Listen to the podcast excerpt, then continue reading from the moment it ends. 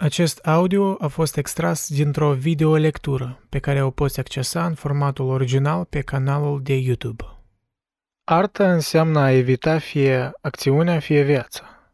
Arta este expresia intelectuală a emoției, distinctă de viață, care este expresia volitivă a emoției. Tot ceea ce nu posedăm sau nu îndrăznim sau nu obținem, putem să posedăm în vis. Iar cu acest vis facem artă. Emoția este uneori atât de puternică încât și dacă e redusă la acțiune, această acțiune nu o poate satisface. Din restul acestei emoții, care în viața reală nu posedă expresie proprie, se alcătuiește opera de artă. Există astfel două tipuri de artiști, cei care exprimă ceea ce ei nu posedă și cei care exprimă surplusul a ceea ce ei posedă. Wow! And then he realized it was love at first sight. Și atunci eu mi-am dat seama că m-am drăgostit de cartea asta și de Pessoa. Cartea neliniștirii. Wow, ce scriitor! Ce scriitor, ce descoperire pentru mine.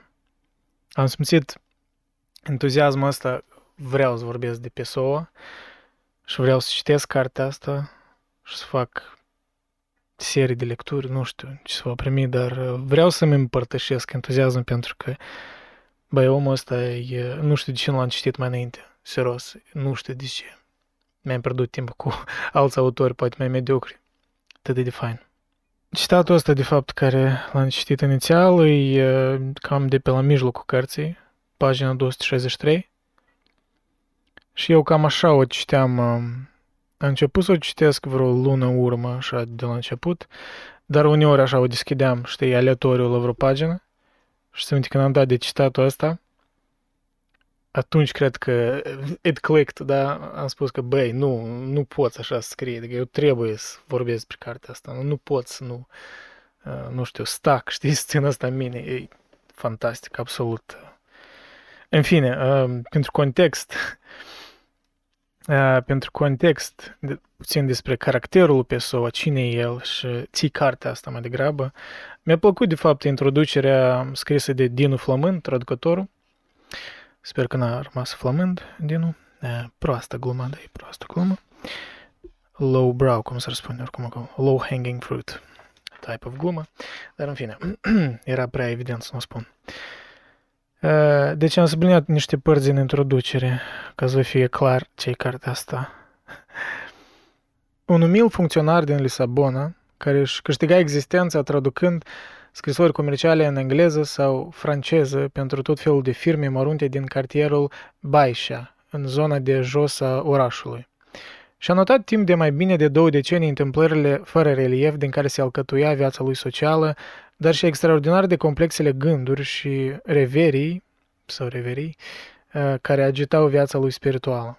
De la bun început a găsit de cuvință să facă un pas înapoi din propria sa persoană civilă, atribuindu-i altcuiva aceste însemnări, recurgând deci la procedeul unei false paternități de care se mai slujiseră, e drept, atâtea jurnale și confesiuni romanești înaintea lui.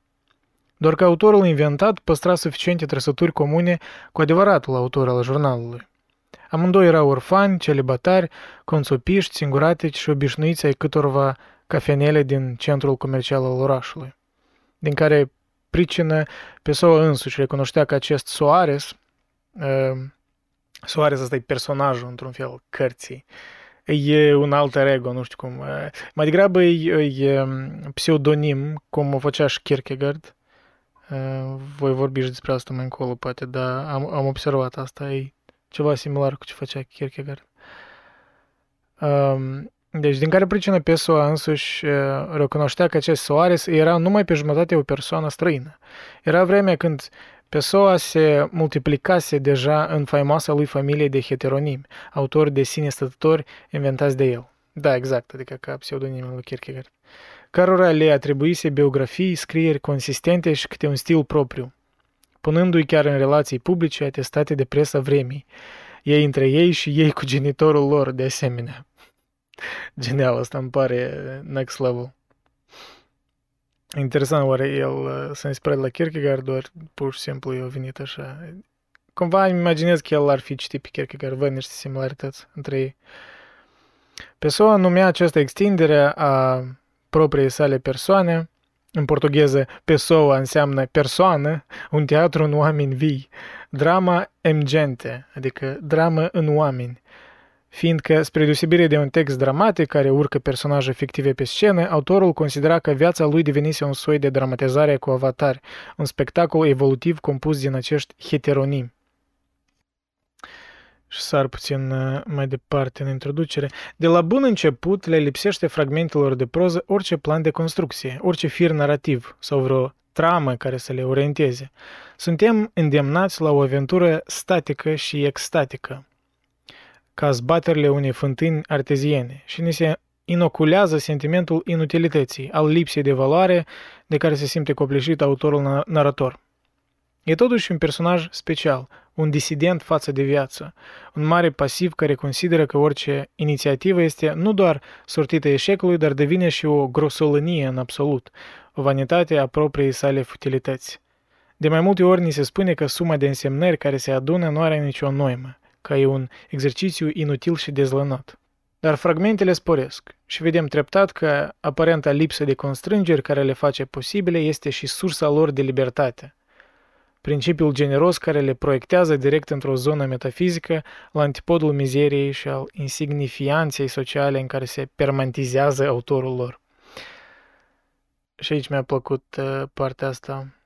Uh, vorbește despre, adică personajul ăsta, Bernardo, Bernardo Soares, pe care l-a creat uh, Pessoa, care, mă rog, e cumva pot spui și autobiografic, dar nu totalmente, probabil.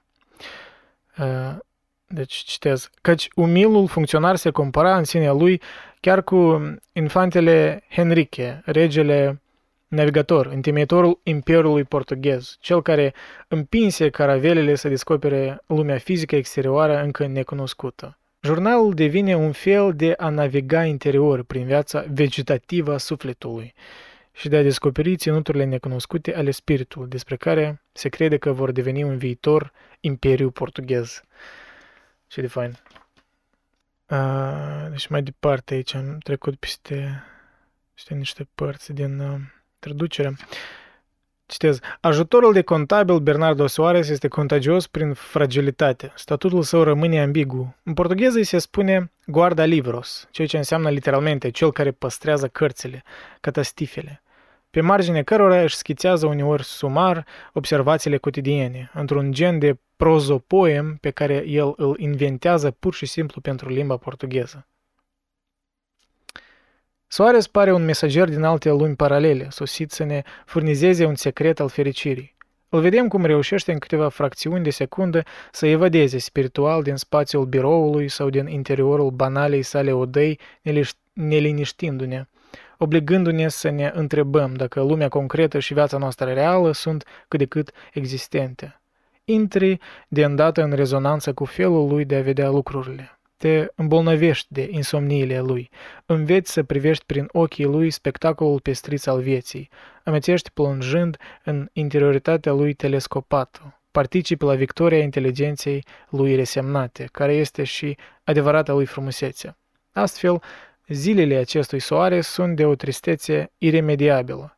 Fernando Pessoa te îmbolnăvește de tristețe, dar te și îmbată cu spectacolul cerului de la Lisabona, această imensitate boltită ce devine însăși consistența timpului. Eu mi-am notat chiar când citisem prima dată uh, la partea asta. Fernando Pessoa te îmbolnăvește de tristețe. Pentru mine cartea asta nu mă îmbolnăvește de tristețe, mai degrabă în scris aici, mai degrabă mă ajută să înțeleg tristețea. E un catarsis, da, cum spunea și Cioran. N-aș spune că e descriere potrivită că te îmbolnăvește tristețe. Mă rog, asta tot e subiectiv, știi, că fiecare o să o interpreteze cum vrea. Um, și aici ultima parte din traducere, care creează așa un context uh, util, cred că în, în cazul dat. Citez, deși este cea mai îndelung elaborată opera lui Fernando Pessoa și indubitabil capodopera lui, Cartea neliniștirii era sortită să rămână un etern proiect, o sumă de fragmente, dar și spațiul cel mai accesibil, în caz de urgență, pentru nevoie de a se exprima, resimțită constant de Fernando Pessoa. Multe dintre motivele schițate în aceste însemnări vor migra și se vor dezvolta în alte proiecte literare ale lui Pessoa. însă numai în aceste pagini disparate găsim, până la urmă, emoția elaborată echivalent cu o năvalnică emoție spontană și sensibilitatea pudică, autentică, trecută prin alambicul refuzului de a accepta orice sinceritate. Iar autorul însemnărilor este omul generic profund rănit de existență, contemplatorul propriei sale dispariții, care se abandonează în instinctul natural, călăuzit numai de ceea ce face trandafirii să înflorească și de ceea ce transformă în frumusețe moarte frunzelor. Wow, da, bună introducere. Mă rog, am citit de parțial părțile care mi-au mi plăcut mai mult. Hai să vă citesc prefața. Uh, prefață și aici o, not, o notă de la mm, Dinu Flământ. Acest text sugerează ideea că Fernando Pessoa ne-l prezintă pe Bernardo Soares. Apropo, e Fernando Pessoa sau Pessoa? Cred că ar trebui să caut înainte să, să menționez numele de mai multe ori. Da, da, să precizez. Ok, ok. E Fernando Pessoa, cum și credeam, da? Am căutat oameni spanioli pe YouTube care îi pronunță numele și da, e Fernando Pessoa. Ok, ne-am, ne-am lămurit cu accentul. Deci prefața în care Fernando Pessoa ne-l prezintă pe Bernardo Soares. Există la Lisabona câteva restaurante sau ospătării în care de desubtul unei săli, ceva mai prezentabile, poți găsi la subsol o altă săliță ce oferă confortul familial și tihnit al locantelor din acele orășele ocolite de calea ferată. Prin aceste subsoluri, aproape goale în timpul săptămânii, poți întâlni deseori indivizi destul de curioși, personaje lipsite de interes, din seria celor pe care viața îi ține deoparte. Dorința de singurătate și prețurile accesibile m-au făcut, într-o anumită perioadă a vieții mele, să frecventez unul dintre aceste subsoluri. Când cenam, pe la ora șapte, întâlneam aproape întotdeauna un individ al cărui aspect, chiar dacă la început nu mă interesase, sfârșise prin a-mi atrage atenția. Era un bărbat de aproximativ 30 de ani, destul de înalt, care se încovoia exagerat de mult când stătea pe scaun și ceva mai puțin odată ridicat în picioare îmbrăcat oarecum neglijent, fără să dea însă impresie de neglijență. Pe chipul palid, lipsit de orice trăsătură distinctivă, se putea citi o suferință care nu accentua cu nimic lipsa generală de expresie și era greu să-ți dai seama ce fel de suferință indica această atitudine. Părea să semnaleze diverse lucruri, privațiuni, angoase sau acel tip de suferință născută din indiferență, rezultată ea însăși din prea multă suferință. Mânca întotdeauna puțin și fuma la sfârșit o țigaretă pe care și-o răsucea singur. Observa cu atenție persoanele din jur, nu cu un aer bănuitor, ci privindu-le cu un interes special, nu scrutându-le sumar, ci dând impresia că toate îl interesează, fără să insiste să le cerceteze chipul și trăsăturile de caracter. Începusem să-l cunosc mai bine. Constatam că un aer de inteligență anima vag trăsăturile chipului său dar aspectul de om abătut de stătută neliniște rece invada de îndată expresia chipului, încât era greu să descoperi altceva dincolo de toate astea. Am aflat cu totul întâmplător de la un chelner al restaurantului că era funcționar la un birou comercial din apropiere. Într-o zi a avut loc în stradă un incident, chiar sub ferestrele noastre, o bătaie cu pumnii între doi indivizi – toți cei care ne aflam în sală de la subsol ne-am repezit la ferestre, eu odată cu ei, și de asemenea individul despre care vorbesc. Am schimbat cu el o frază banală, mi-a răspuns pe același ton. Avea o voce ștearsă, șuvăielnică, vocea ființelor umane care nu mai speră nimic, fiindu-le perfect inutil să mai spere ceva. Dar era mai degrabă absurd să-i creionez un astfel de profil companionului meu vesperal de restaurant. Vesperal, ce cuvânt. Nu știu însă de ce. Chiar din acea zi am început să ne salutăm. Apoi, într-o seară în care întâmplarea, absurdă în sine, a făcut, poate, să ne aflăm amândoi la cină la ora 9 și jumătate, am intrat în vorbă. M-a întrebat la un moment dat dacă scriu. I-am răspuns afirmativ. I-am vorbit de revista Orfeu, care apărea de puțină vreme. A început să o laude, chiar să o laude insistent, spre marea mea uimire. Mi-am permis să-mi exprim stupefacție, căci arta celor care scriu la Orfeu e destinată, de fapt, unui număr restrâns de cititori. Mi-a răspuns că poate și el făcea parte dintre aceia. De altfel, adăugă tot el, această artă nu i-a adus nimic cu adevărat nou. Și mai spuse timid că, neavând ce să facă, nici unde să se aducă, nici prieteni pe care să viziteze, nici gust pentru lectură, își petrecea și el nopțile în camera închiriată, scriind. Își mobilase mai mult ca sigur că, lipsindu-se de anumite lucruri esențiale, cu un oarecare lux, chiar dacă numai aproximativ, cele două încăperi. Avea grijă în special de scaune, de fotolii adânci și moi, de draperii și covoare. Spuneam că în felul acesta își alcătuise un interior numai bun, să asigure demnitatea plictiselii. Interior numai bun să asigure demnitatea plictiselii. Într-o cameră mobilată, modern, plictiseala se transformă în disconfort, în suferință fizică. Este ceva, este ceva în asta, da, da, da. Într-o cameră mobilată, modern, plictiseala se transformă în disconfort, în suferință fizică. în interior numai bun să asigură demnitatea plictiselei și gânduri. Nimic nu l-a obligat vreodată să întreprindă ceva. Când era copil, trăise izolat. S-a întâmplat că nu s-a lăsat niciodată atras de vreun grup. Nu a mers niciodată la școală. Nu a aparținut niciodată vreunei mulțimi. S-a petrecut cu el fenomenul curios care le se întâmplă unora, sau poate că cine știe, tuturor. Împrejurările întâmplătoare ale vieții sale s-au modelat după imagine și după tendința instinctelor sale, toate inerte și indiferente. Nu a fost nici... Nu a fost niciodată nevoit să înfrunte exigențele statului sau pe cele ale societății. S-a debarasat chiar și de rigorile propriilor sale instincte. Nimic nu l-a apropiat vreodată nici de prieteni, nici de eventuale amante. Într-un anumit fel, dar eu am fost admis în intimitatea lui. Cu toate acestea, și chiar dacă întotdeauna eu am trăit cu una din falsele lui personalități, bănuindu-l că niciodată nu m-a considerat cu adevărat prieten, am simțit mereu că într-o zi el urma să cheme pe cineva la el ca să-i lase cartea pe care a lăsat-o. Îmi place totuși să cred, chiar dacă la început acest lucru m-a rănit, atunci când mi-am dat seama, văzând toate lucrurile în funcție de singurul criteriu demn de un psiholog, că am rămas în acest fel prietenul său și cineva devotat scopului pentru care el m-a apropiat de sine, publicarea acestei cărți. Până și în privința asta, și e curios să descoper acest lucru.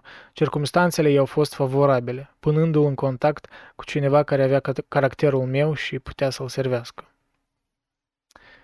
V-a intrigat pe mine când citeam prima dată, mă, instantaneu m-a, m-a intrigat tot chestia asta. De a crea un personaj care de fapt ești tu, dar poate nu ești tu, poate asta e... Da, o latură ta care o duci într-o finalitate logică, ori nu știu, ori, ori exagerezi pentru a, a arăta niște laturi ale vieții cotidiene care n-ai avea curajul să le spui fiind copleșit parcă de personalitatea ta obișnuită, da? Care totuși e creată de, și de alții, de societate, da? Interesantă ideea asta. Poate asta l-a eliberat cumva să scrie mai, mai sincer. Autobiografie fără evenimente.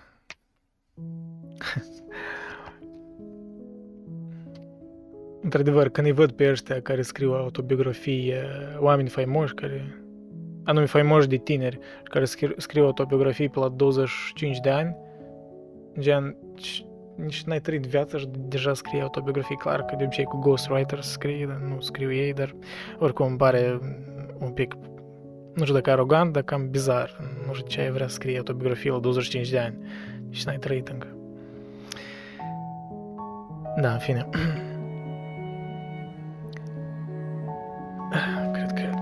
pic de ce n-ar încurca înainte de lectura însăși a cărții.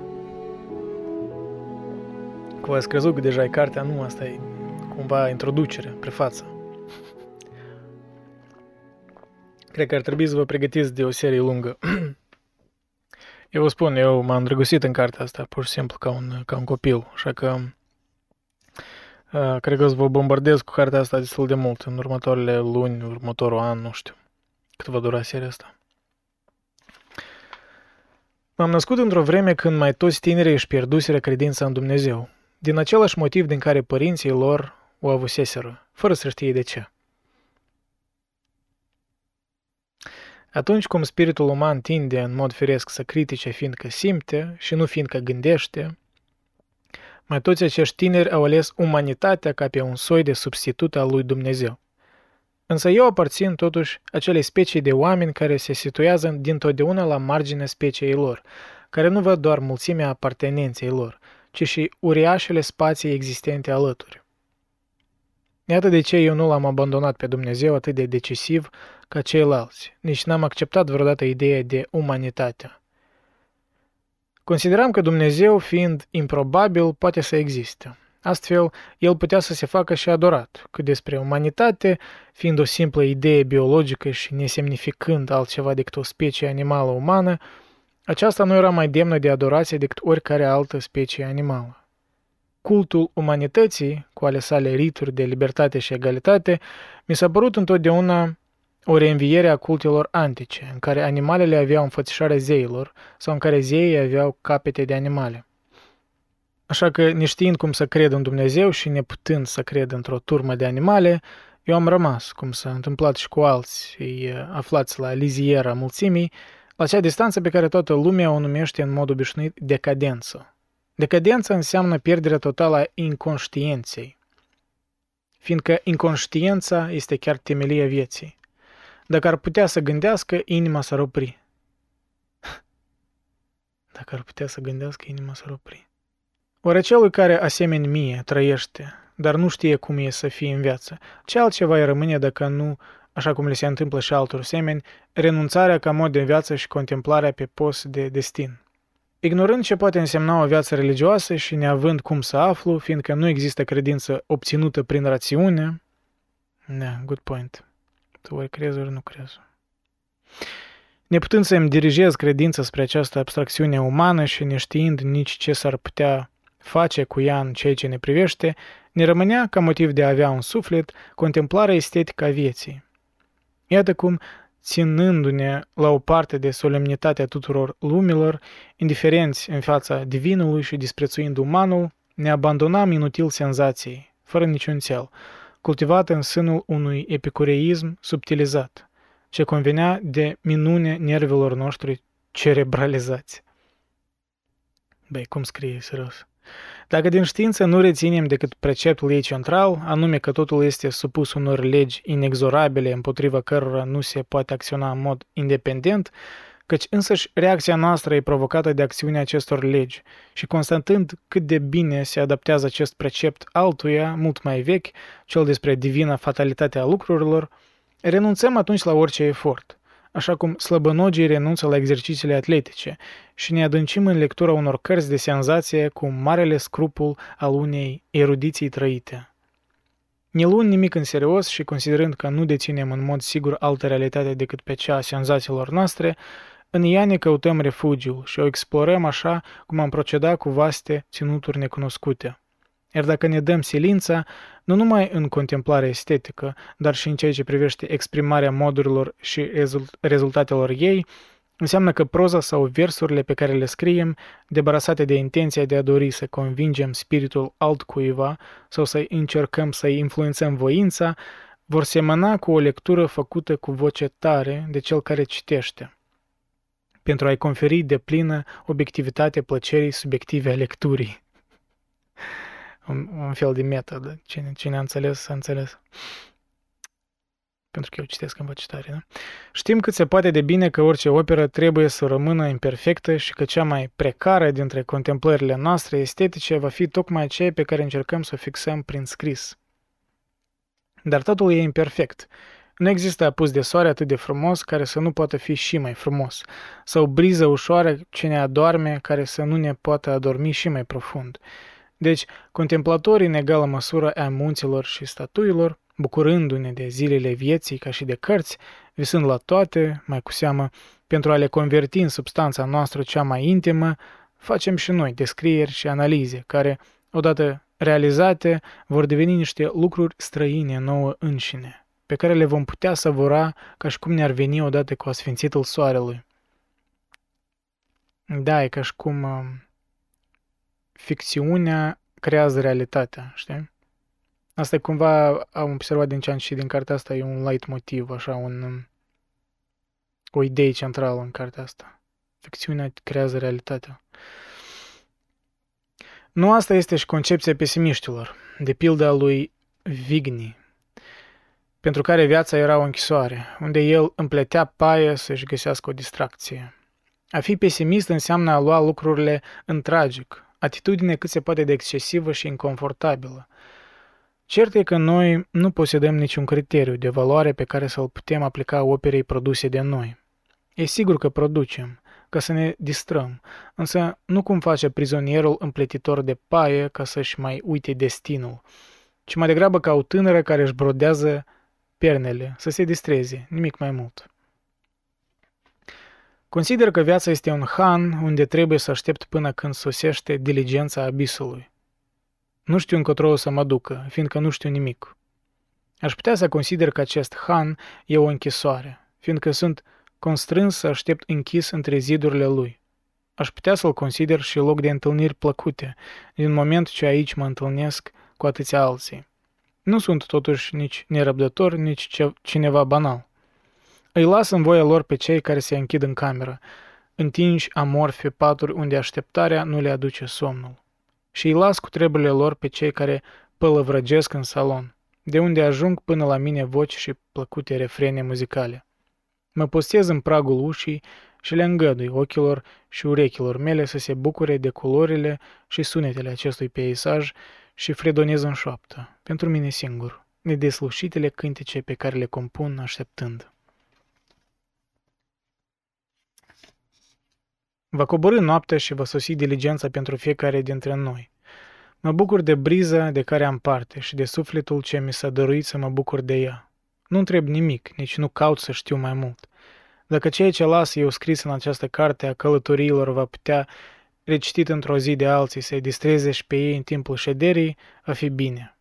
Iar dacă nu vor citi sau de nu vor găsi niciun fel de plăcere, fi va la fel de bine. Trebuie să fac o alegere între lucrurile pe care le detest. Să aleg fie visul pe care inteligența mea îl urăște, fie acțiunea care îi repugnă sensibilității mele. Fie acțiunea pentru care eu nu sunt născut, fie visul pentru care nimeni nu e născut. Paradoxul ăsta, te afli într-un punct intermediar, ce bine spus. Fie să aleg visul pe care inteligența mea îl urăște, fie acțiunea care îi repugnă sensibilității mele. Îmi place în serile calme de vară tihna orașului de jos și mai cu seamă liniștea sporită prin contrast a cartierelor ce sunt cuprinse de agitație în timpul zilei. Rua do Arsenal, Rua da Alfindega, deșiratele străduțe triste, paralele cu fluviul, ce se întind spre est mai departe, liniile de cale ferată de pe chei. Toate îmi fac mai ușoară tristețea când, în asemenea seri, rătăcesc în singurătatea lor. Trăiesc atunci într-o vreme de dinainte epocii mele. Mă bucur că mă simt contemporan cu Cesario Verde, un poet portughez, aici e o notă. Și duc cu mine nu alte versuri care să semene cu ale lui, ci substanța însăși din care versurile lui s-au născut. Da, adică ești într-un loc în care știi că cineva a scris, care l-ai citit, și ca și cum consumi substanța din care versurile lui s-au născut. Duc cu mine pe aceste străzi până la căderea nopții senzația unei vieți care le seamănă. Pe timpul zilei, străzile sunt pline de o forfută lipsită de orice semnificație, iar pe timpul nopții sunt pline de absența oricărei forfute, ceea ce iarăși nu are vreo semnificație. Eu în timpul zilei sunt nul, dar în timpul nopții sunt eu. ce simplu, dar ce adevărat. Cred că mulți din noi uh, se identifică cu gândul ăsta. Nu există deosebiri între străzile din preajma portului și mine, doar că ele sunt străzi, iar eu suflet. Și s-ar putea ca diferența să fie neglijabilă față de ceea ce constituie esența lucrurilor. Există un destin identic, fiindcă este abstract pentru oameni și lucruri, o desemnare la fel de indiferentă în algebra misterului. Și mai e ceva. În timpul acestor ceasuri lente și goale urcă din străfundul sufletului meu spre gândire o tristețe a tuturor trăirilor. Amărăciunea resimțită din faptul că totul este în același timp senzația a mea, dar și lucru exterior, pe care nu-mi stă în putere să-l modific. Ah, de câte ori propriile mele visuri mi apar în față, ca lucruri. Nu pentru a se substitui realității, ci ca să-mi spună cât de mult seamănă ele cu realitatea. Prin faptul că le refuz și pe ele, sau pentru că îmi apar deseori din afară, asemeni tramvaiului ce cotește la capătul îndepărtat al străzii, sau ca vocea paznicului public de noapte, anunțând nu, nu se știe ce, în stil de melopee arabă, țâșnită brusc în monotonia înserării. Băi, cum pot scrie așa, serios? Și că de câte ori propriile mele visuri mi apar în față, ca lucruri, nu pentru a se substitui realității, ci ca să-mi spună cât de mult seamănă ele cu realitatea, prin faptul că le refuz și pe ele. Damn. Trec cupluri care vor deveni viitoare familii. Trec mici croitorese, două câte două. Trec tineri grăbiți să vâneze plăcerile. Pot fi văzuți fumându-și țigara pe drumul eternei lor plimbări, cei pensionați de tot și de toate, și se arată în fața diverselor uși acești vagabonzi imobili care sunt patronii micilor dugene. Cu mișcări lente, unii mai voinici, alții mai firavi, recruții somnambulează încete deseori gălgioase și mai adesea asurzitoare. Câteodată pot fi văzuți apărând și oameni normali. La ora aceasta și în acest cartier, mașinile nu sunt prea numeroase, sunt muzicale. Mașini muzicale. Domnește în inima mea o pace neliniștită, iar calmul meu e făcut din resemnare. Mi amintește de senzația asta de a, de a sta la sat și acolo fiecare automobil e un eveniment, știi? Când stai la poarta sat, la poarta casei, da, buneilor. Trece un, un automobil și tot, tot se uită cine este, cine Asta e de cui. Dar în oraș asta e, nu știu, asta e ca, ca o picătură de ploaie, știi? Nu, nu, nu îi dai însemnătate.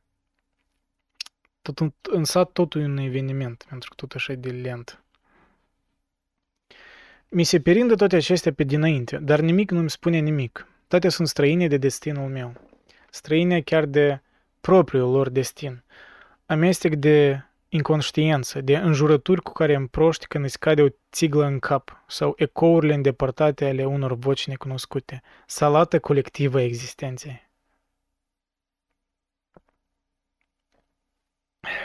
Da, că nu știu ce percepție voi aveți, dar pe mine nu mă deprimă sau nu, cum acolo spuneam, din flămând în introducere, că persoana te îmbolnăvește de tristețe. Nu. Mm, el mi nu știu, mă arată laturile astea, felul în care el descrie niște stări așa, parcă intermediare, ori imperceptibile, doar câteva idei din, din partea asta îmi par fascinante. Ideea asta care era, care, visul care, visurile care mi arată că ele seamănă cu realitatea și că le refuz și pe ele. Ce idee fascinantă. Și erau, um, erau și altele care le-am, cred că le-am notat în timp ce le citeam, dar uh, îmi amintește, nu știu, așa un fel de um, mix parcă de de Cioran cu, nu știu, parcă un pic de Kierkegaard, poate. Anume din complexitatea propozițiilor și ideilor. În fine. Am ajuns la... Nu știu cum să le numesc. Gândul, gânduri, da? Pentru că tot e proză, da? Adică nu sunt aforisme scurte, nu pot să le numesc aforisme. Sunt un fel de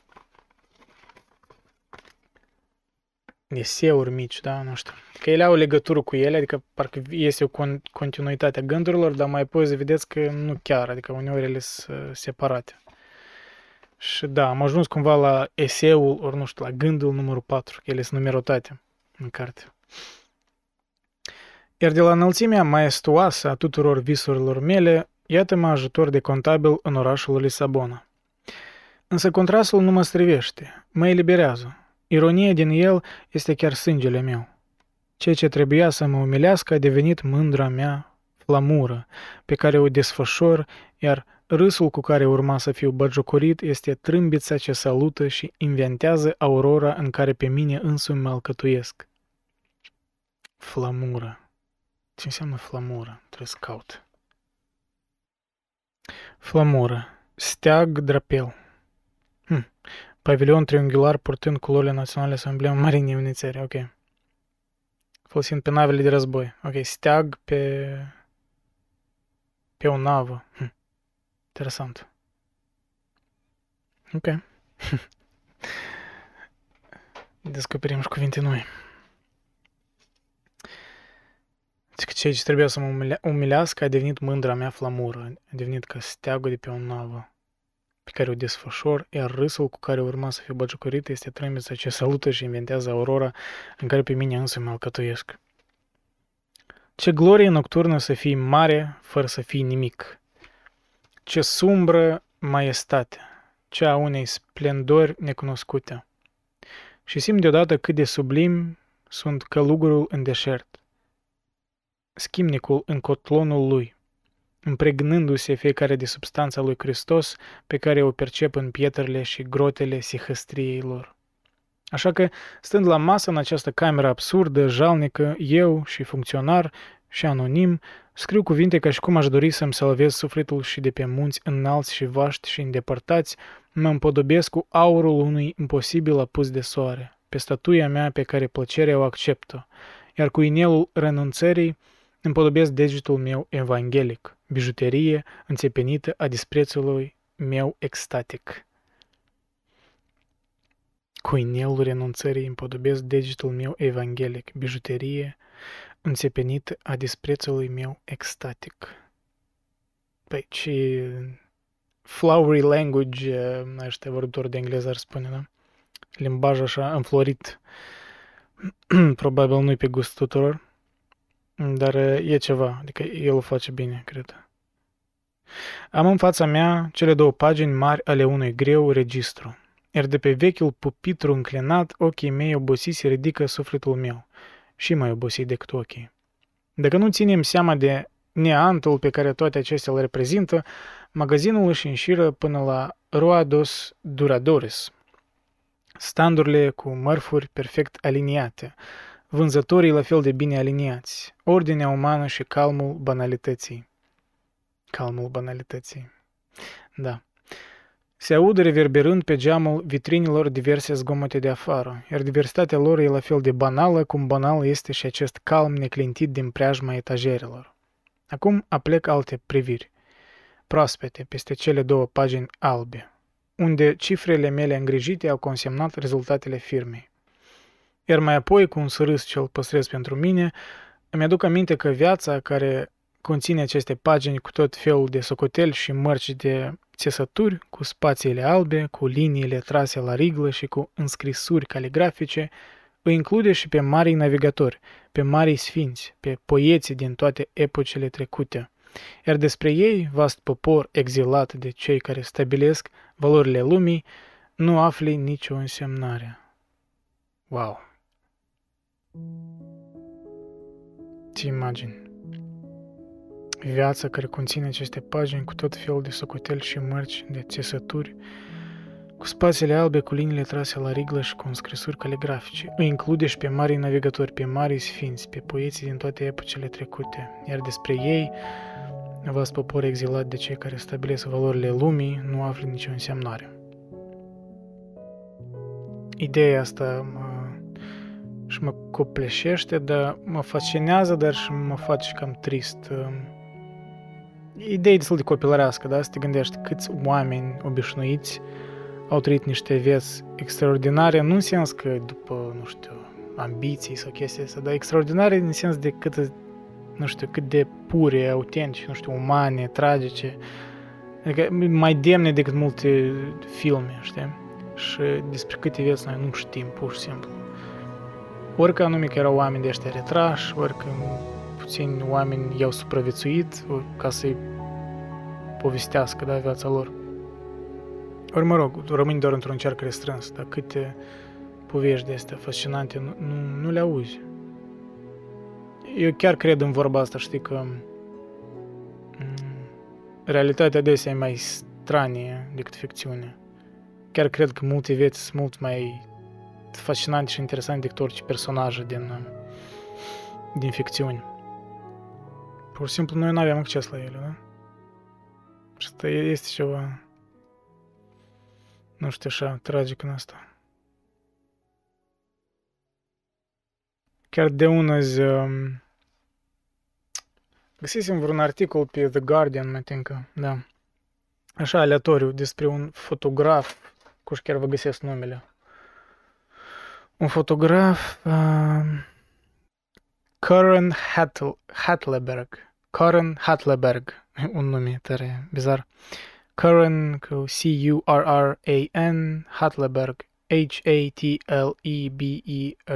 Hatleberg, da? Un fotograf uh, american care și a publicat recent așa, o, o carte de fotografii care a fost în dezvoltare, adică în decurs de 10 ani, ultimii 10 ani. Și el uh, are stilul ăsta de a fotografia în stil parcă old school de traveling, adică de chiar a trăi într-o regiune. El, adică el călătorea cu automobilul prin tot sudul Americii, sud-est, adică cartierele mai sărace și așa tare bizare, cumva, mai alături de Mexic pe acolo. Și fotografia. Chiar căutați-l pe Instagram, în care un account, dar nu știu, pe Instagram nu prea chiar postează cumva așa e mai el mai retras omul, dar m-a fascinat. Era un articol pe The Guardian despre uh, fotografiile lui. Păi da, el avea stilul ăsta de a, de a comunica cu oamenii locali mai mult timp, de a avea relații cu ei și apoi Adică din start, da, le spune că da, noi, eu te voi fotografia dacă nu ești împotrivă, dar era autentic, adică el chiar îi prindea pe oameni în, în viața lor, adică nu era stage sau ceva, știi, nu era înscenat și avea niște fotografii tare bizare. Era o fotografie cu un bătrân care făcea a man which made beards from uh, bees, adică făcea barbă din albini. Era un albinar, apicultor, da, se numește? Un fel de entuziast. Arăta, nu știu, ca un... Ce, ce spune în articol? Ce spunea în articol? A man that looked uh, very biblical. un așa, un tip, cred că peste 50 de ani, cu barbă, așa, aproape chel, cred că. Și avea o fotografie cu... Uh, adică nici nu știu că avea barbă, dar avea, mai scurt, albinele strângeau în jurul barbei lui și învăța pe alți oameni cum să facă așa, cum să atragă albinele, că să-i facă un fel de barbă uh, de, din albini, într-un fel cu scopul de a le arăta oamenilor că albinele, adică sunt ok, dacă te porți ok cu ele, nu, nu te mușcă necesar, adică, uh, da, cred că să-i fac pe oameni mai confortabili cu albinele. Era acolo și alte faze cu uh, fotografii cu un uh, un șarpe, un piton care ieșea din, dintr-o baie, dintr-o cadă. Uh, alte chestii erau copii care se jucau prin ruinele, uh, cumva ruinele, nu știu, ori moluri, ori ce erau pe acolo prin sud, adică abandonate. Dar arăta așa tare. Mi-amintea un pic de No Country for Old Men, cadre din, din filmul ăla. Tare fain film. Bazat pe o carte de-a lui uh, McCormack, da? Cred că. În fine. Să nu, uh, să nu mă bat prea mult de la carte, dar mi-a venit uh, amintirea asta, nu știu ce.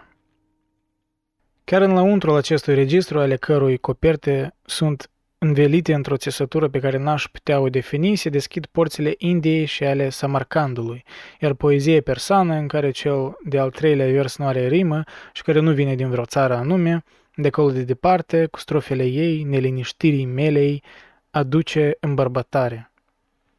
Dar nu greșesc, scriu, fac adunări, iar rândurile continuă să se alinieze, trasate cât se poate de normal de mâna unui funcționar angajat la acest birou. I-am cerut atât de puțin vieții, însă viața mi-a refuzat chiar și acest puțin. Un rest de rază de soare, un petic de câmpie, o porție de liniște și o porție de pâine, să nu mă apese prea mult cunoașterea faptului că există. să nu mă apese prea mult cunoașterea faptului că există. Să nu le cer nimic altora și nici ei să nu-mi ceară ceva. Chiar și asta mi s-a refuzat, cum a refuzat cineva să dea pomană, nu fiindcă n-ar avea un suflet milos, ci doar fiindcă este lene să-și dezbumbe mantaua. Hm. Scriu, trist, în camera mea liniștită, singur cum am fost dintotdeauna, singur cum întotdeauna voi fi. Și mă întreb dacă vocea mea, în aparență lucru de prea puțină importanță, nu cumva încarnează substanța miilor de voci, modul câtorva mii de vieți de a se confesa, răbdarea milioanelor de suflete supuse, ca și sufletul meu, destinului cotidian, visurilor inutile, speranțe ce nu lasă urme. În asemenea clipe, inima îmi bate mai puternic, fiindcă sunt conștient de existența ei. Trăiesc mai intens, fiindcă trăiesc mai multe lucruri. Simt în persoana mea o forță religioasă, un fel de rugăciune, aproape o plângere. Însă reacția mea, în privința mea, descinde din intelect. Mă zăresc la etajul 4 pe Ruados Doradores. Simt că mă prinde somnul.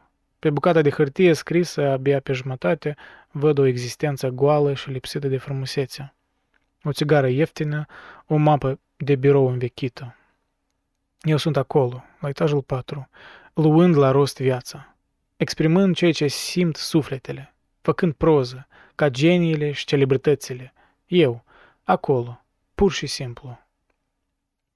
Astăzi, în timpul uneia dintre acele reverii fără țintă, dar și fără demnitate, care constituie o bună parte din substanța spirituală a vieții mele, m-am simțit eliberat pentru totdeauna de Ruados Duradores, de patronul Vasquez, de contabilul Moreira și de toți funcționarii de la birou, de băiatul de curse, de băiatul de serviciu și de pisică. Aveam în somn senzația eliberării mele, ca și cum mările sudului mi-ar fi oferit să descoper insule minunate. Iar acolo să nu fac nimic, să mă consacru plăcerilor artistice și împlinirii intelectuale a ființei mele. Dar brusc, în cursul acestei reverii, ce se desfășura într-o cafenea, pe timpul modestei pauze de prânz, o impresie de stânjeneală început să mă salteze din interiorul visării. Am simțit că mi-ar fi părut rău. Da, o spun fără ezitare, mi-ar fi părut rău.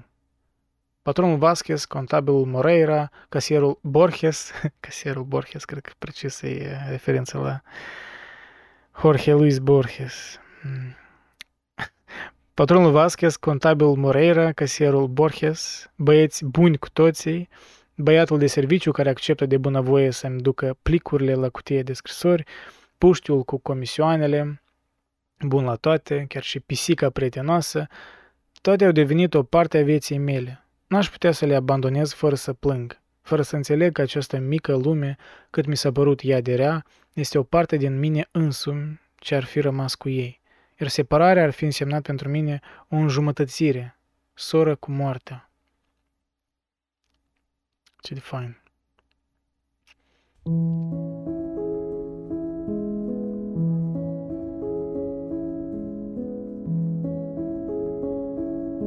Să știi, ideea asta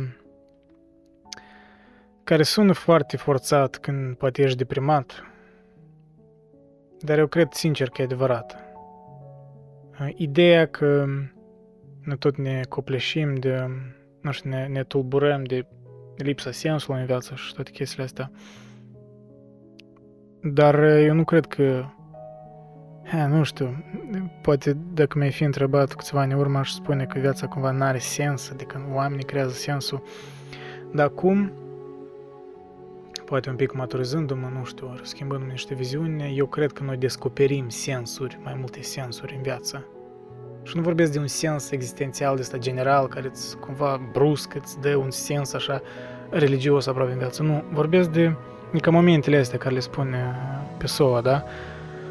Cum, nu știu, un contabil Moreira, un casier Borges, nu știu, niște oameni care îi întâlnești din când în când, da? Chiar oameni, adică chiar prieteni, pur și simplu oameni recurenți care cumva parcă îți intră în rutina ta a vieții, ori ca pisica aia prietenoasă care îl spune, da? Adică chestiile astea, mărânțușurile astea, de fapt, sunt niște sensuri, da? Care poți să le incluzi în uh, paradigma ta a vieții, care cumva poate de-a lungul vieții tu clădești un sens general din aceste, sen, din aceste sensuri mai mici, știi? Așa eu văd, cumva. Dacă toate astea au sens, ele există pentru ceva, da? Cum ar spune Aristotel, da? Psica aia avea mereu, când era, de când era un, un pisoi mic, avea potențialitatea în ea inerentă de a crește într-o psică, da? Și așa un copil avea potențialitatea de a crește într-un om, într-un adult. Adică tot deja avea sens în el, da? Și e problema noastră ca oameni că noi nu le observăm detaliile astea, da? Că noi, nu știu, ne grăbim, fugim încolo încoace, vrem, nu știu, o salvare din existența asta, vrem să nu suferim. E normal dorința asta, dar cred că, da, cred că trebuie să observăm mai des sensurile mici, că altfel o să nebunim, altfel, da, nu știu. Nu n-am reușește, adică nu spune și că sunt un fel de guru, că am, am atins ataraxia sau ceva de genul. Nu. Dar um, de când am încercat mai des, știi, să cultivez ca chestia asta în mine, chiar în momentele anume când parcă mă sunt mai deprimat, ori așa exist, existențial, parcă o, nimic n-are sens. Da? Am așa zile câteodată, când chiar și ce fac acum, știi, îmi pare lipsit de sens, ce fac eu și pentru ce, cui. Dar uh, îmi vine mai ușor ca mai înainte, adică îmi vine mai natural, deja parcă ne-a făcut o deprindere, știi, să, să mă opresc și spun, stai, Andrei, stai, uite câte sensuri sunt în jurul tău, da? Chiar nu știu, stai într-un parc, stai pe scaunul ăla. Ce de fain că cineva a făcut un scaun care să fie în parcul ăla și tu să te așezi și poți să te uiți la copaci, știi? Să te uiți la, nu știu, vezi oamenii cum merg, cum nu știu, râd, cum se bucură, alții poate nu se bucură, dar asta e existența, știi? Adică, și tot parcă e la locul său. Nu știu. Chiar de una zi eram în, în parc, era prea cald în casă și m-am dus în parc. Mi-am luat niște cărți cu mine, citisem, cred că, un pic de Amorgul idolilor din Nice, reciteam niște părți. Mă țin minte, cred că... A, și spre seară citisem uh, Lovecraft, niște istorioare de Lovecraft. De obicei îmi place să le citesc seara, știi, cu atmosfera asta de horror cumva. Păi era noaptea în parc și mi-am luat așa o lămpuliță, că lămpulița asta, dacă o vedeți, am atașat-o de carte și citeam uh, noaptea în parc. Mai timp când mi-am pus în, în căști niște muzică de asta de background horror și o, o atmosferă și așa eram, nu știu, nu că fericit, dar Gen, totul avea sens, știi? Adică ce de fain că, că am ocazia asta de a face așa un lucru simplu, dar așa de fain. Când stau în parc noaptea și citesc o carte. Gen, pentru că este ca o, o lampă care pot să o atașez de carte, știi? O lampă mică. și, și timpul era fain, că era seara și nu era prea cald, era așa, era coros. Și că momentele astea, Știi, unul ar putea spune ce spui tu, who the fuck cares, ceva de genul. Nu, nu, nu, nu, nu, nu, nu. You should care. Adică astea sunt momentele când tu scapi sensul, știi? El e în mâna ta un sens mic, nu e nimic, știi, schimbă viața, nu, e o experiență. Dar tu scapi pentru că tu ești arogant. Tu cauți un sens mai atât cuprinzător, un sens final sau știi ceva de genul. Nu e în uh, momentele astea mici. Dar ele sclădesc. Ele cumva îți...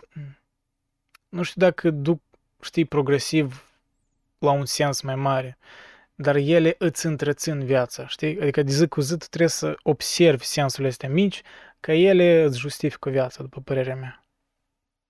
Avea un citat mai departe și pe SOA despre, în cartea asta despre suicid, uh, Aș vrea să-l citesc, poate chiar, da, nu știu, poate o să-l citesc în alt episod, dar poate să-l citesc acum, că așa tare mi-a plăcut. Da, ok. Tot e la pagina 263. Cred că o să-l citesc eu și pe urmă, când o să ajungem eventual cronologic la ea, dar mi-a plăcut tare mult. A muri înseamnă că devenim cu totul alții. Iată de ce sinuciderea este o lașitate. Înseamnă atunci că te abandonezi cu totul vieții. E că așa n-am, n-am auzit vreodată cineva să spună despre așa o temă serioasă, adică în așa fel. Nu știu ce înțelegeți voi din asta, dar uh, nu știu dacă înțeleg ce are în vedere. Dar nu mi-a părut tare curios. A muri înseamnă că devenim cu totul alții. Iată de ce sinucirea și lășitatea. Înseamnă atunci că te abandonezi cu totul vieții. Nu că scapi de viață, dar că te abandonezi cu totul vieții. Adică că viața te-a pasat atât de mult, tu i-ai dat atât de multă importanță vieții că ai decis să te sinucizi, știi? Ceva de genul. Da. Adică dacă chiar nu, dacă chiar erai cumva, nu știu, nihilist sincer sau ceva de genul, adică chiar dacă viața nu conta atât de mult pentru tine, tu nu te-ai sili să te sinucizi, da? Mă rog, poate sunt niște jocuri lingvistice sau ceva, înțeleg că nu o să, nu o să, nu o să schimbi opinia unui care, știi, și-ar pune în gând sinucid, adică așa un aforism, nu cred că i-ar schimba ceva, dar totuși e o idee. Bine, eu m-am, iar m-am sustras să citesc până la urmă partea asta gândului lui Pessoa. Apropo, aici era încă o notă de la uh, traducător. Când, uh, când Pessoa uh, l-a menționat pe Borges aici, da? Casierul Borges, de fapt, în prima ediție a cărții Neliniștirii apărea numele Borges. Ediția Zenit corectează aparentul lapsus. Dar poate fi vorba și de o confuzie intenționată, voind să sugereze faptul că Soares, adică Bernardo Soares, dacă caracterul ăsta care l-a creat pe Soa, era atât de șters încât putea fi confundat chiar și de prieteni cu colegul său Borges. Fascinant, adică eu făcut confuz și pe, și pe ăștia, pe editorii ulterior, pe SOA. Ce de amuzant. De altfel, dacă aș părăsi mâine pe toți, dacă m-aș debarasa de acest costum tipic pentru Rua dos Doradores, de ce altceva m-aș putea agăța, fiindcă va trebui să mă agăț de ceva. Ce altă uniformă aș îmbrăca, știut fiind că va trebui să îmbrac ceva. Toată lumea are un patron Vasquez, vizibil pentru unii, invizibil pentru alții. În ceea ce mă privește, el se numește realmente Vasquez. E un bărbat sănătos, agreabil, uneori cam repezit dar nu cu ranchiună, animat de propriile interese, dar drept, posedând un simț al justiției ce le lipsește multor mari genii și altor minunate exemplare ale civilizației umane, de dreapta sau de stânga. Unii ar putea să vadă vanitatea, poftă nesățioasă de îmbogățire, de glorie, de nemurire. Eu îl prefer ca patron pe Vasquez omul, mai accesibil, în momentele dificile, decât toți patronii abstracți din lume. Considerând că eu câștig prea puțin, într-o zi un prieten, membru într-o societate comercială ce prosperă grație relații, relațiilor cu statul, mi-a spus Sunteți cam exploatat, Soares. Remarca lui mi-a reamintit ceva ce știam. Dar cum în viață trebuie să fim cu toții exploatați? mă întreb dacă nu e mai bine să te exploateze Vasquez, negustorul de stofe, decât vanitatea, gloria, necazul, invidia sau imposibilul. Băi, cum poți spune așa ceva, serios? Cum viața trebuie să fim cu toți exploatați? Mă întreb. Ah, God. Ce gând. I mean, he's not wrong. Adică, e în fel de știi vorba aia, pick your poison. Oricum vei fi exploatat de ceva în viață, da? De viciile tale, nu știu, de, de partiduri politice, de whatever the fuck, da? Există și unii pe care îi exploatează Dumnezeu însuși, sunt profeții și sfinții din vidul acestei lumi. Eu am ca refugiu, cum își au alții căminele lor, această casă străină, acest vast birou de pe Rua dos Doradores. Ca într-o tranșee mă adăpostez după masa de lucru apărându-mă de viață. Și mă simt că mă încearcă, până la lacrimi, o duioasă afecțiune pentru toate catastifele, ale mele sau ale altora, în care scriu pentru bătrâna călimară de care mă folosesc, pentru spinarea lui Sergio, care nu departe de mine aduce la zi borderourile. Simt că îndrăgesc toate aceste lucruri. Probabil pentru că nu am nimic altceva în viață și la fel de probabil, poate, fiindcă nimeni nu merită iubirea unui suflet omenesc. Iar această iubire, dacă ținem cu tot din adinsul să dăruim, atunci mai bine să fie dedicată aspectului mărunt al călimării mele decât vaste indiferențe a stelelor. Wow! Mai, mai efectiv mi-au trecut fiorii când am citit asta. Iar această iubire, dacă ținem cu tot din adinsul să o dăruim, atunci mai bine să fie dedicată aspectului mărunt al calimării mele decât vaste indiferențe a stelelor. Patronul Vasquez, deseori în mod inexplicabil, sunt hipnotizat de patronul meu Vasquez. Ce reprezintă pentru mine acest om, în afara faptului că este stăpân pe orarul meu, în perioada diurnă a vieții mele? Mă tratează politicos, îmi vorbește pe un ton amabil, că nu devine repezit din pricina cine știe căror griji necunoscute, iar atunci nu mai este amabil cu nimeni. De acord, dar de ce mă preocupă? Să fie el un simbol? Să fie o cauză pentru ceva anume? Ce este? Patronul Vasquez. Îmi amintesc deja de el la viitor, încercând încă de pe acum dorul de el pe care îl voi simți atunci. Voi trăi pe atunci liniștit într-o căsuță de la marginea unui oraș oarecare, bucurându-mă de liniștea sufletească ce nu va duce, totuși, la realizarea unei opere pe care nu o realizez nici astăzi și îmi voi pune în continuare întrebări pentru a continua să nu o concep și voi găsi scuze diferite de cele care azi mă ajută să mă evit pe mine însumi. Sau voi trăi adunat de pe drumuri în cine știe ce ospiciu de vagabonzi, fericit de această totală izbeliște, amestecat cu cei care s-au crezut genii și nu erau decât niște milogi visători, topit în masa anonimă a celor care n-au avut putere să reușească în viață și nici renunțarea atât de generoasă că să învingă adversitățile. Oriunde m-aș afla, îmi voi aminti cu drag de patronul Vasquez și de Ruados Douradores iar monotonia vieții cotidiene va fi pentru mine ca amintirea unor iubiri neîntâmplate sau ca amintirea victoriilor destinate să nu mi aparțină. Patronul Vasquez. Îl zăresc din perspectiva viitorului, cum îl zăresc chiar de aici, astăzi, de statură mijlocie, vânjos, grosolan, dar în anumite limite capabil și de afecțiune, franc și viclean, repezit și afabil, șef, nu numai pentru că are bani, dar și pentru că are mâini păroase cu mișcări lente, cu vene groase ce dau impresia unor mușchiuleți colorați, cu ceafă puternică, dar nu și grasă, cu obrajii sângerii, însă necăzuți, sub barba neagră, întotdeauna proaspăt rasă.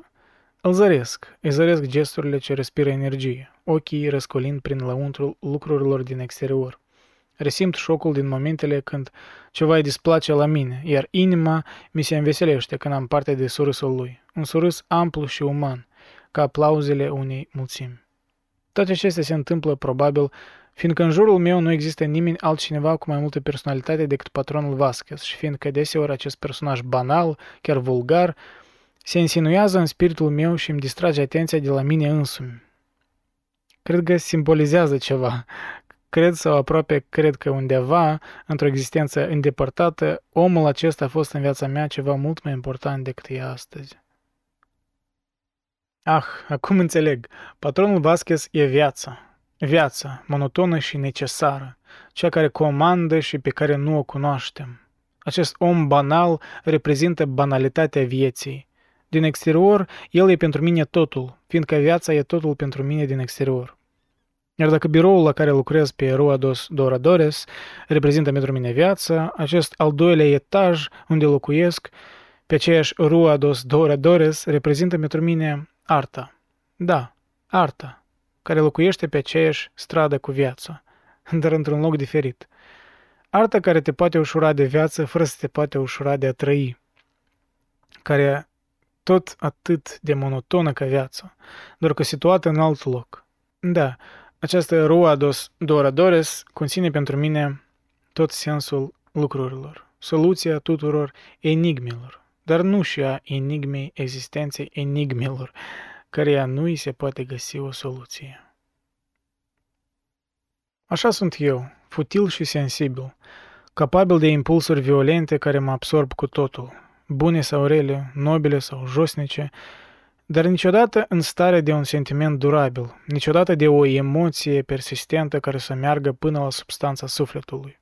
Totul în mine are tendința să se transforme într-o goană după mereu altceva, o lipsă de răbdare a sufletului cu el însuși.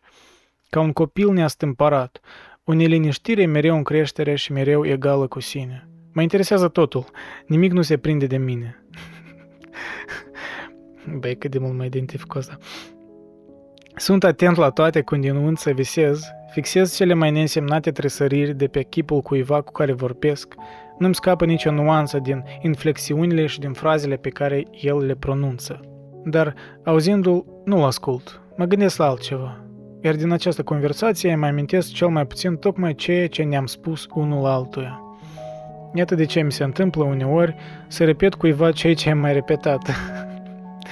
da, da, să sau să-i pun din nou întrebarea la care el îmi răspunsese deja. Însă pot să descriu în patru cuvinte fotografice expresia mușchilor de pe chipul lui din momentul când mi-a spus ceva de care nu mai amintesc, sau aerul pe care îl avea el, cel de a asculta cu ochii, atent la cine știe ce povestea mea pe care uitasem că i-am mai spus-o. Eu sunt doi și amândoi punem între noi o distanță, frați siamezi prin nimic legați. Litanie. Nici când nu ajungem să ne desăvârșim. Suntem două abisuri, o fântână contemplând cerul. Suntem două abisuri, o fântână contemplând cerul.